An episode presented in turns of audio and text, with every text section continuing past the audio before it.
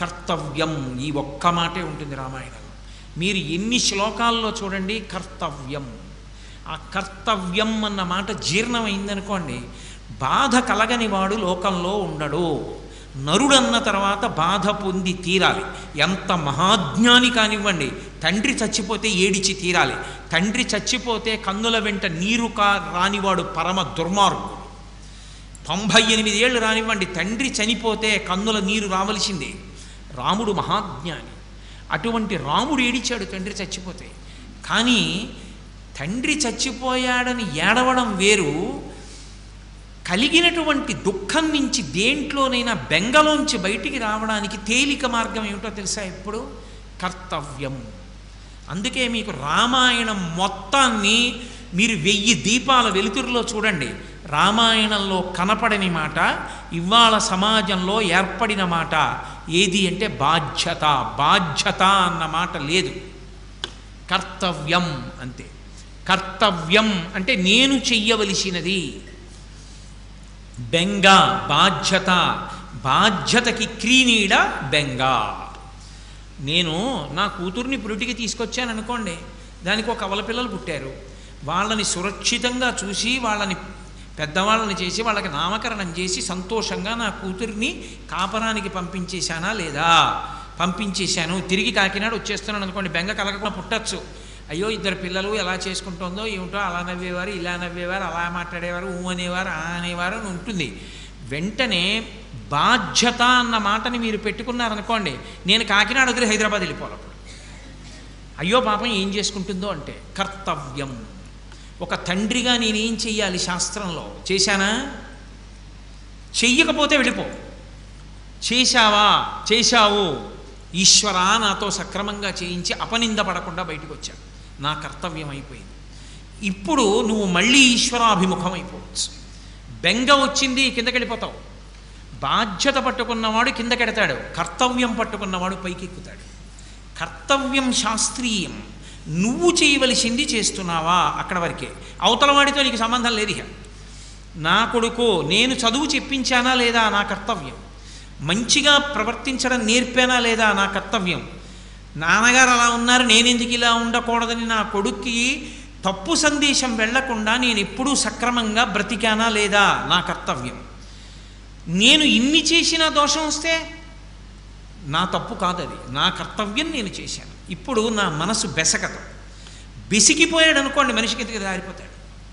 బాధ్యత అన్న మాట పెట్టుకున్నారనుకోండి అర్థం లేదు జీవితాలు పాడైపోతాయి. పిల్లలు చూడొద్దండి బాధ్యత అన్నారనుకోండి పక్షి కుక్క పిల్లి పంది ఏదీ చెయ్యనంత కర్ బాధ్యత నెత్తికి ఎత్తుకుంటే ఏడు తరాలు కాదు యాభై తరాలకి సంపాదించి తీసుకెళ్ళి దాచినా అర్థం ఉండదు. బాధ్యత అన్న మాటకు అంతం ఎక్కడుంది చెప్పండి? కర్తవ్యం అంత ఉంది. మీరు శాస్త్రీయమై ఈశ్వరుడు ఎందు పూనిక పొందుతారు. నేను చెయ్యవలసింది చేస్తున్నానా? మీరు మీరుగా ఉంచుకుంటారు అలా కాకుండా అది అంతం లేకుండా పట్టుకున్నారనుకోండి దేన్నైనా అప్పుడు కుంగిపోతారు కిందకి వెళ్ళిపోతారు అప్పుడు నెత్తి మీదకి సంసారం వస్తుంది. కర్తవ్యం పెట్టుకున్నారనుకోండి మీరు దూసుకుపోతుంటారు. మీ కర్తవ్యంలో మీరు వెళ్ళిపోతారు. మీకు సాక్షి ఈశ్వరుడు ఒక్కడే అంతరాత్మ ఒక్కడే. అక్కడ తేడా వచ్చింది. నేను అలా చెయ్యలేదు. ఖచ్చితంగా చేయవలసిందే కర్తవ్యం. అందుకే మీకు శ్రీరామాయణంలో ఎప్పుడు ఎక్కడ ఏ మహాత్ముడు మాట్లాడినా కర్తవ్యం అన్న మాట వేస్తారు కానీ బాధ్యత అన్న మాట వాడరు. ఆఖరికి రాముడు నిద్రపోతున్నాడు. తెల్లవారిపోయింది. అలవాట పాడా? పిల్లవాడికి అంతఃపురంలో ఉన్నవాడికి. విశ్వామిత్రుడు ముందు నడుస్తున్నాడు రామలక్ష్మణులు నడుస్తున్నారు. కొన్ని మైళ్ళు నడిచాడు విశ్వామిత్రుడు. పిల్లలు నడిచారు. చీకటి పడిపోయింది. సంతోషించాడు బాణాలు ఇచ్చాడు ఉపదేశం చేశాడు వస్త్ర విద్య అంతాను. పడుకున్నాడు విశ్వామిత్రుడు. రామలక్ష్మణులు పడుకున్నారు. ఎంత సంతోషం. గురువుగారు ఉన్నారు మాకు భయం ఏమిటని పడుకున్నారు. ఎక్కడ? ఇసుక పర్ర మీద పడుకున్నారు. పడుకుని నిద్రపోయారు. పిల్లలు అలిసిపోయారు సూర్యోదయం అయిపోయింది. పిల్లలు లేవలేదని విశ్వామిత్రుడు లేవకుండా ఉండడు. తన కర్తవ్యం. బ్రహ్మముహూర్తంలో లేచాడు తను చేసుకోవలసిన అనుష్ఠానం చేసేసుకున్నాడు. ఇలా పక్కే చూస్తే వీళ్ళు ఇంకా లేవలేదే అని వెర్రెక్కిపోలేదు. తన కర్తవ్యం తాను చేశాడు. ఇప్పుడు వచ్చాడు. నిద్రపోతున్నాడు. యజ్ఞోపవీత ఉంది ఉపనయనం అయిపోయింది. సూర్యోదయాత్ పూర్వం అర్ఘ్యం ఇవ్వాలి. నిద్రపోతున్నాడు పిల్లాడు. లే గురుగారు అబ్బా లేవలేనండి నేను అంతా నడిచానండి అన్నాడు అనుకోండి విశ్వామిత్రుడు ఏం గుండెలు బాదుకోడు. అందుకే కర్తవ్యం అంటాడు. కౌసల్యా సుప్రజారామ పూర్వా సంధ్యా ప్రవర్తతే ఉత్తిష్ట నరసార్థూల కర్తవ్యం దైవమాన్వికం ఓ రామ పూర్వాసంధ్యా ప్రవర్తతే పూర్వసంధ్య సూర్యుడు ప్రకాశిస్తున్నాడు వచ్చేసింది సూర్యోదయం అయిపోయింది. కర్తవ్యం దైవమాన్హికం లేచి నువ్వు ఈశ్వర కార్యం చెయ్యాలి అర్ఘ్యం విడిచిపెట్టాలి.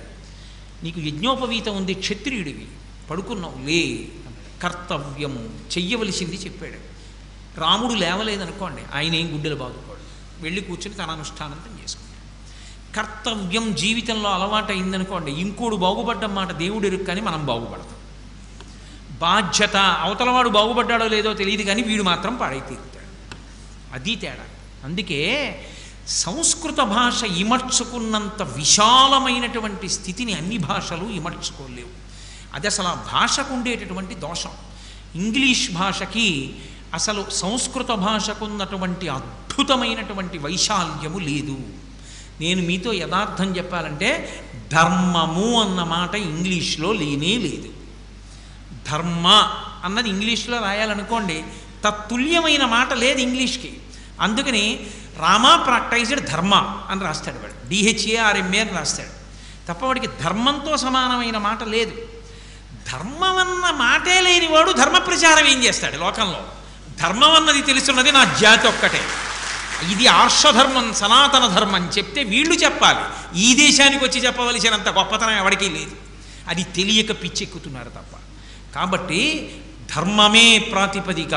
ఆ ధర్మాచరణ మనకు కర్తవ్యం. అందుకే శ్రీరామాయణంలో రాముడు చూపిస్తాడు. అందుకు నవమి నాడు పుట్టాడు. నవమి ప్రత్యేకత ఏంటంటే తొమ్మిదిని ఎంత పెట్టి హెచ్చవేయండి మళ్ళీ తొమ్మిదే అవుతుంటుంది.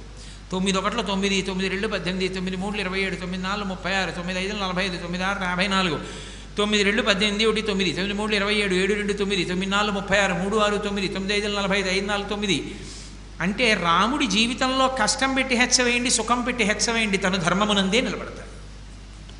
ధర్మాన్ని కర్తవ్యాన్ని వదిలిపెట్టడం ధర్మాన్ని పట్టుకోవడమే కర్తవ్యం అంటారు. అంటే తొమ్మిదిగానే ఉంటాడంటే కర్తవ్యతానిష్టతో ఉంటాడు తప్ప అక్కరలేని విషయాల జోలికి వెళ్ళేటటువంటి వాడు కాడు. బాధ్యత అన్నది నెత్తిని పెట్టుకోవడం రాముడి అలవాటు కాదు.